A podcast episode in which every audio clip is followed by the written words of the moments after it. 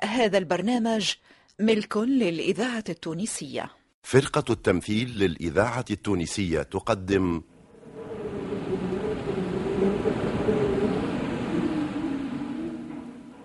نسبة هذه المدينة إلى الإله سالم وهو إله السلام.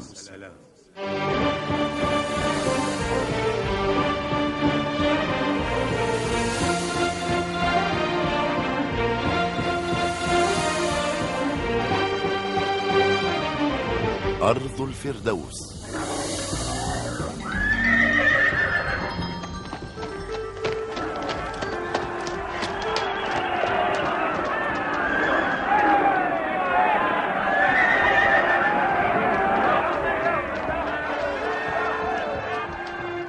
ليس لأولئك القوم أرض ولا مدينة.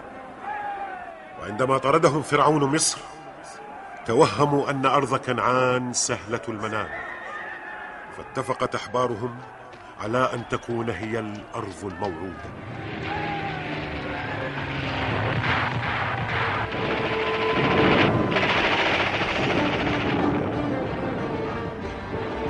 هذه المدينة أثمن من أهلها جميعا ماذا نساوي بدونها؟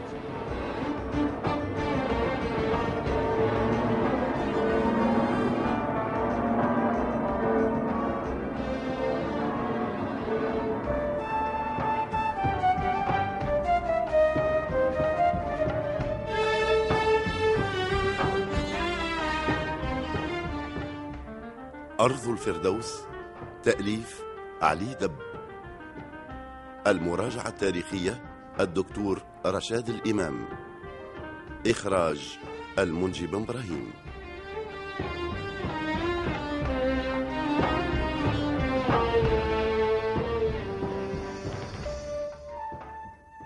في السنة الخامسة عشرة للهجرة المحمدية وهو عام 636 للميلاد حضر الخليفة عمر بن الخطاب إلى بيت المقدس وأمضى بنفسه العهدة العمرية.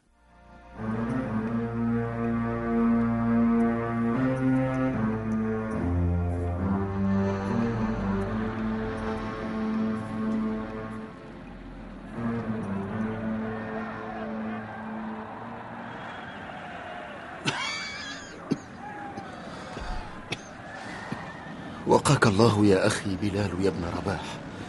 كيف أنت اليوم؟ أنا بخير. لولا هذا السؤال.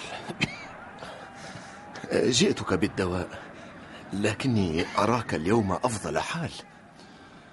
حياتي لا تعني شيئا يا سلمان الفارسي. أنني فقط أعيش على أمل واحد. أن ترفع الآذان من على صخرة بيت المقدس. أعرف يا أخي أعرف. ولقد كانت أمنية رسول الله صلى الله عليه وسلم أن يصلي في بيت المقدس لولا الأجل المحتوم لا في عليك يا رسول الله فمتى ألتحق بك يا حبيب الله؟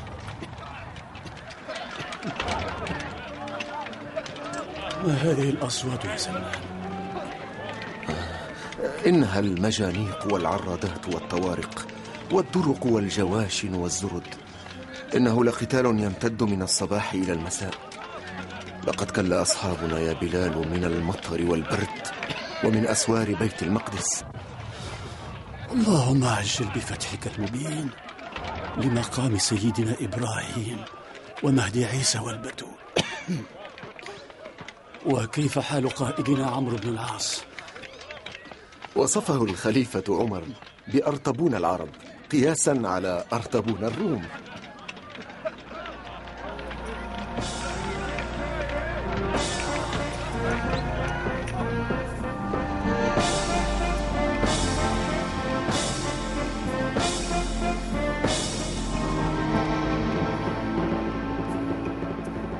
أرتبون العرب خارج الأسوار وأرتبون الروم داخلها. فمتى يلتقيان؟ قريبا يا خالد. قريبا. كنت عازما على فتح بيت المقدس بما لدي من الرجال. أما وقد أنجدني أمير المؤمنين بأكبر قادة الفتح مثلك يا خالد ومثل عبيدة بن الجراح فإن الفتح قريب. ماذا تقول في الأرتبون المحاصر؟ أتراه سيذعن للأمر الواقع؟ لقد حاربت الأرتبون في أجنادين وهزمته فانسحب برجاله إلى بيت المقدس. لكنه لن يفلت مني هذه المرة. مبعوث من الروم أيها القائد عمرو بن العاص. ليدخل. الإذاعة التونسية الذاكرة الحية. هات ما لديك يا رجل. القائد أرطبون بعثني لتحيتك. وهو يأمل في التوصل إلى هدنة طيلة فصل الشتاء. في مقابل ماذا؟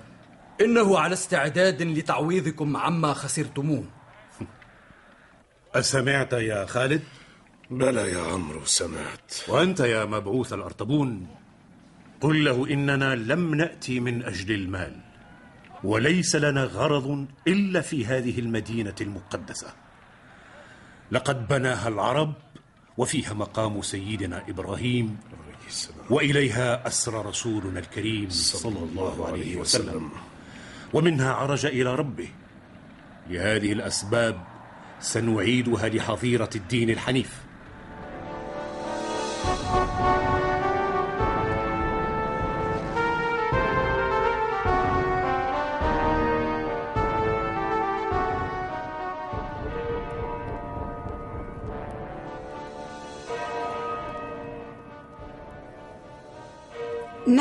سيدي البطريق. منقطعون للصلوات من أجل سلامة رجالنا وإنقاذ مدينتنا. إنما تشكونه من عناء. لا أحد منا سلم منه. ها هو الأرطبون قادم. أين وصلت مساعيك يا أرطبون؟ لم نتوصل إلى اتفاق مع عمرو بن العاص. إنه رجل مغرور. ماذا يريدون من هذا الحصار الذي طال وأهلك من رجالهم أكثر مما أهلك منا؟ يطلبون الاستسلام. لا شيء غير الاستسلام. وكم نستطيع الصمود يا أرطبون؟ ستأتينا النجدة من القسطنطينية. أنا واثق. وفي أثناء ذلك لا تعوزنا القوة ولا الشجاعة. اطمئن يا سيدي البطريق. وهل لديك خطة فيما لو زاد الوضع سوءا؟ سمعت أنهم قد استكملوا العدة لاقتحام الأسوار. نحن لا نخشاهم. إن وضعنا داخل الأسوار أفضل من وضعهم وهم في العراء. لا تساورك الشكوك يا سيد البطريق. ها نحن وحدنا يا أرطبون.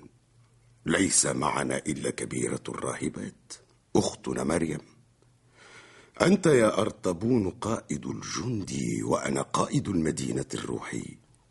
هؤلاء العرب مدفوعون بالدين الجديد وما حققوه من انتصارات في وقت ضئيل شيء يعجز العقل عن فهمه. أين عدونا كسرى؟ لكأن جنوده أمام هؤلاء من طين وعرشه من عجين. لهذه الأسباب أطلب منك أن تفكر في معاناة الناس من هذا الحصار. لم نصل بعد إلى هذا الموقف البائس يا حضرة البطريق. والنجدة قادمة لا ريب فيها.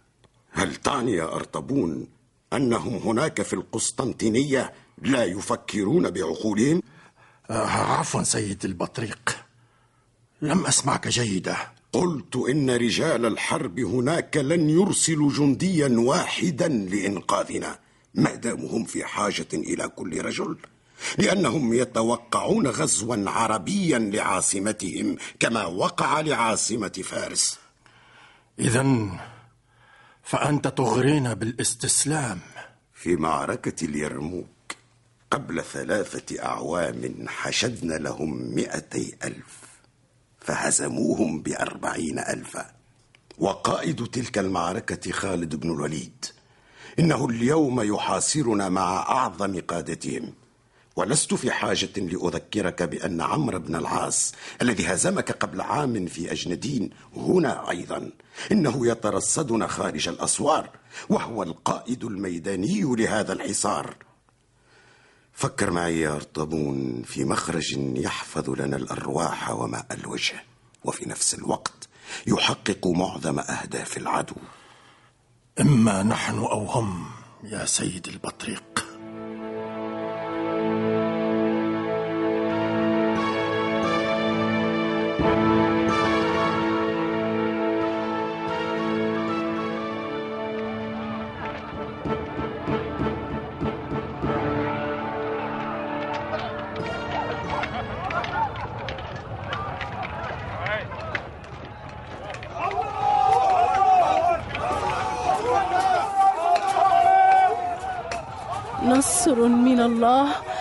وفتح قريب نصر من الله. وفتح قريب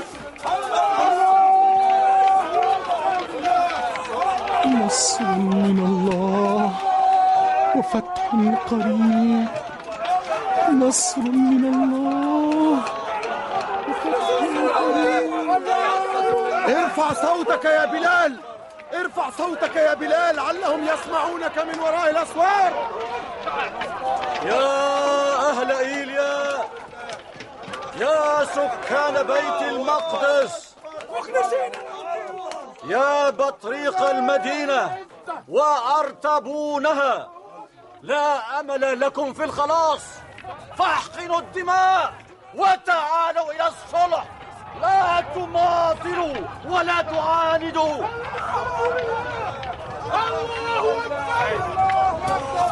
أهذا صوت بلال يا خالد؟ لقد استعاد بلال عافيته. كدت يا خالد أصل إلى اتفاق مع البطريق صفرونيس لولا عناد الأرطبون إنه لا يرغب في تقبل هزيمة أخرى منك يا عم. لهذا دعوتك يا خالد. لو خاطبته أنت قد نصل معه إلى حل يحقن دماء المسلمين ويحقق لنا الغايات. يا جنود العرب توقفوا عن القتال! والبطريق سفرونيوس في طريقه إليكم! أول الغيث قطر يا عمرو. الحمد لله. الحمد لله. لا بد أنه جاء يحمل راية الإستسلام.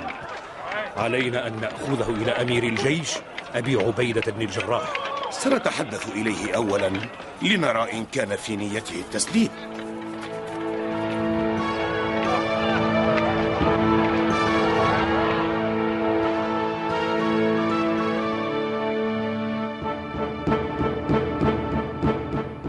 سبق وأن رفضنا هذا العرض يا حضرة البطريق فهل تقبلون الاستسلام؟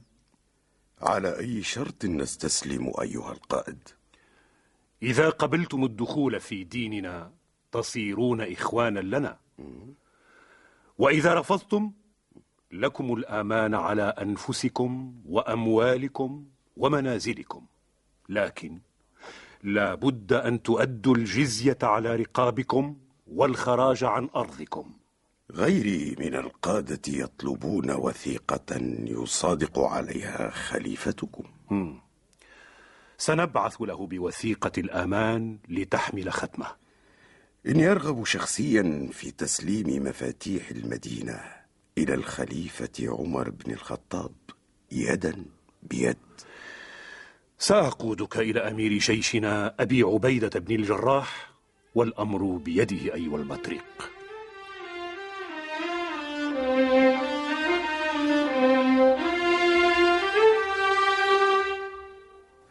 هذا ما توصلت إليه مع عبيدة بن الجراح يا أرطبون. تعني القبول بالهزيمة؟ ذلك أهون الشرين يا أرطبون ذلك أهون الشرين. لكني غير موافق والجند والقادة يرون ما أراه. ما دمت أنا حاكم المدينة وأرواح الناس في ذمتي فقد وافقت على المعاهدة. أتظن خليفتهم يأتي من هناك ليمضي وثيقة مع قوم مهزومين. إنها حيلة من عمرو بن العاص ليسترد أنفاسه. فلا تطمئن إلى وعود هؤلاء يا بطريق.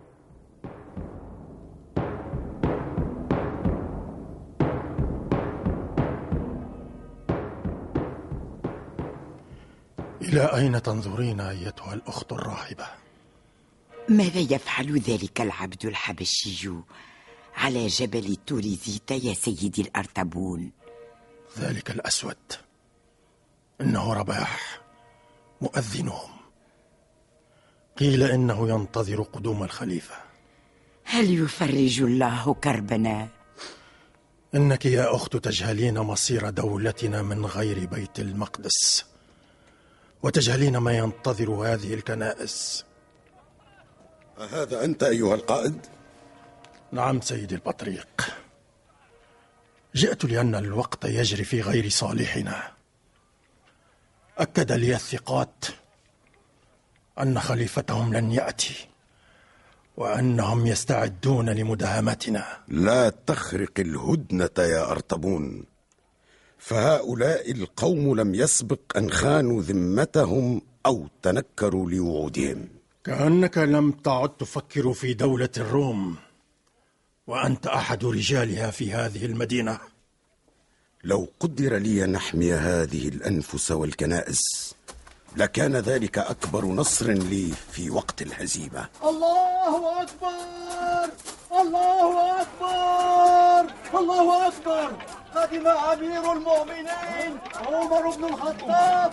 الله أكبر. ها هو خليفتهم يا أرطغرل فلا تأمن ثقتك بعد اليوم. ما دمت ماضيا في هذا الاتفاق المهين. فأنا بريء منه يا حضرة البطريق. لكني أطلب منك خدمة. ستكون جليلة عند الإمبراطور. أرجو منك يا سيد البطريق أن تسهل لي طريق الخروج إلى مصر. تريد اللجوء إلى مصر بعد أن لجأت من أجندين إلى بيت المقدس؟ هؤلاء العرب لن يتوانوا في الاستيلاء على ممتلكاتنا ولم يبق لنا في هذه الجهات سوى مصر. فإما أن نحافظ عليها أو نموت فيها.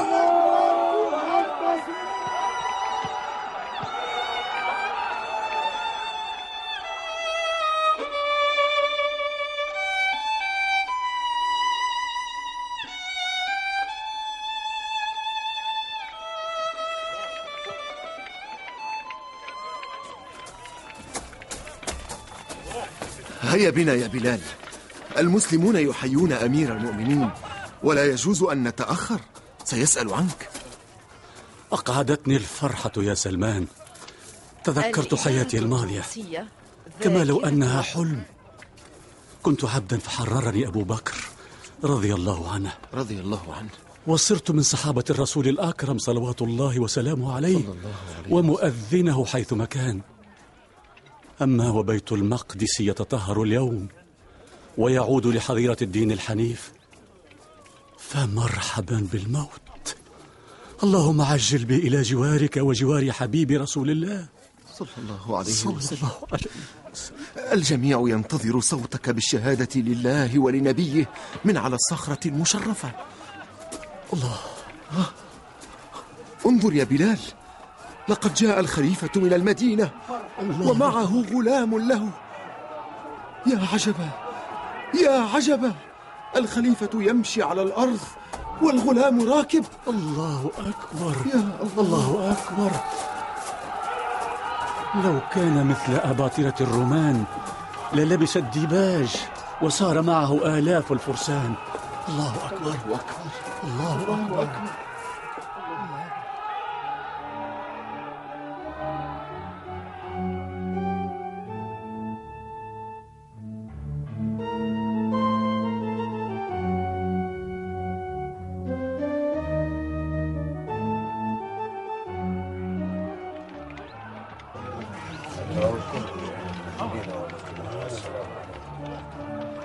أيها المسلمون والروم أيها المسلمون والروم هذه هي العهدة العمرية. بسم الله.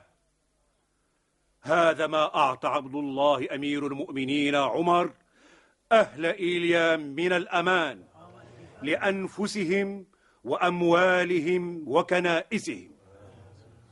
لا تسكن كنائسهم ولا تهدم ولا يكرهون عن دينهم ولا يسكن إيليا معهم أحد من اليهود.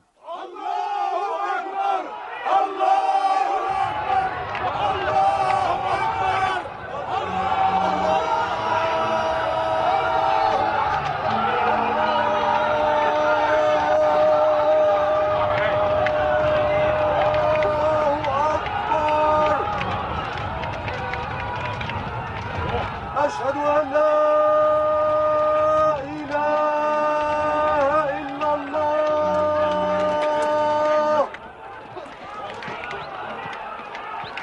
أشهد أن لا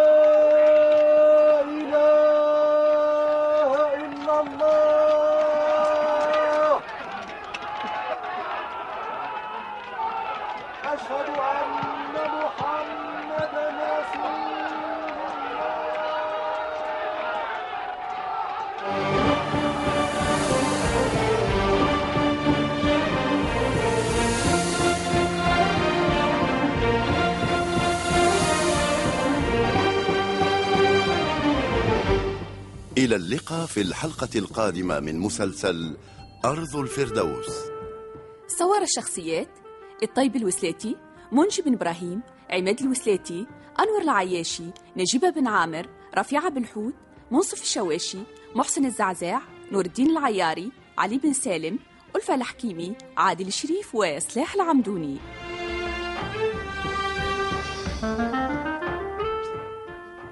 موسيقى منذر بركوس.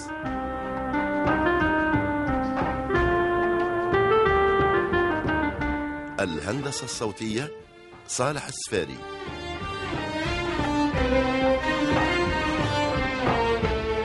تسجيل الموسيقى الطاهر الوسلاتي.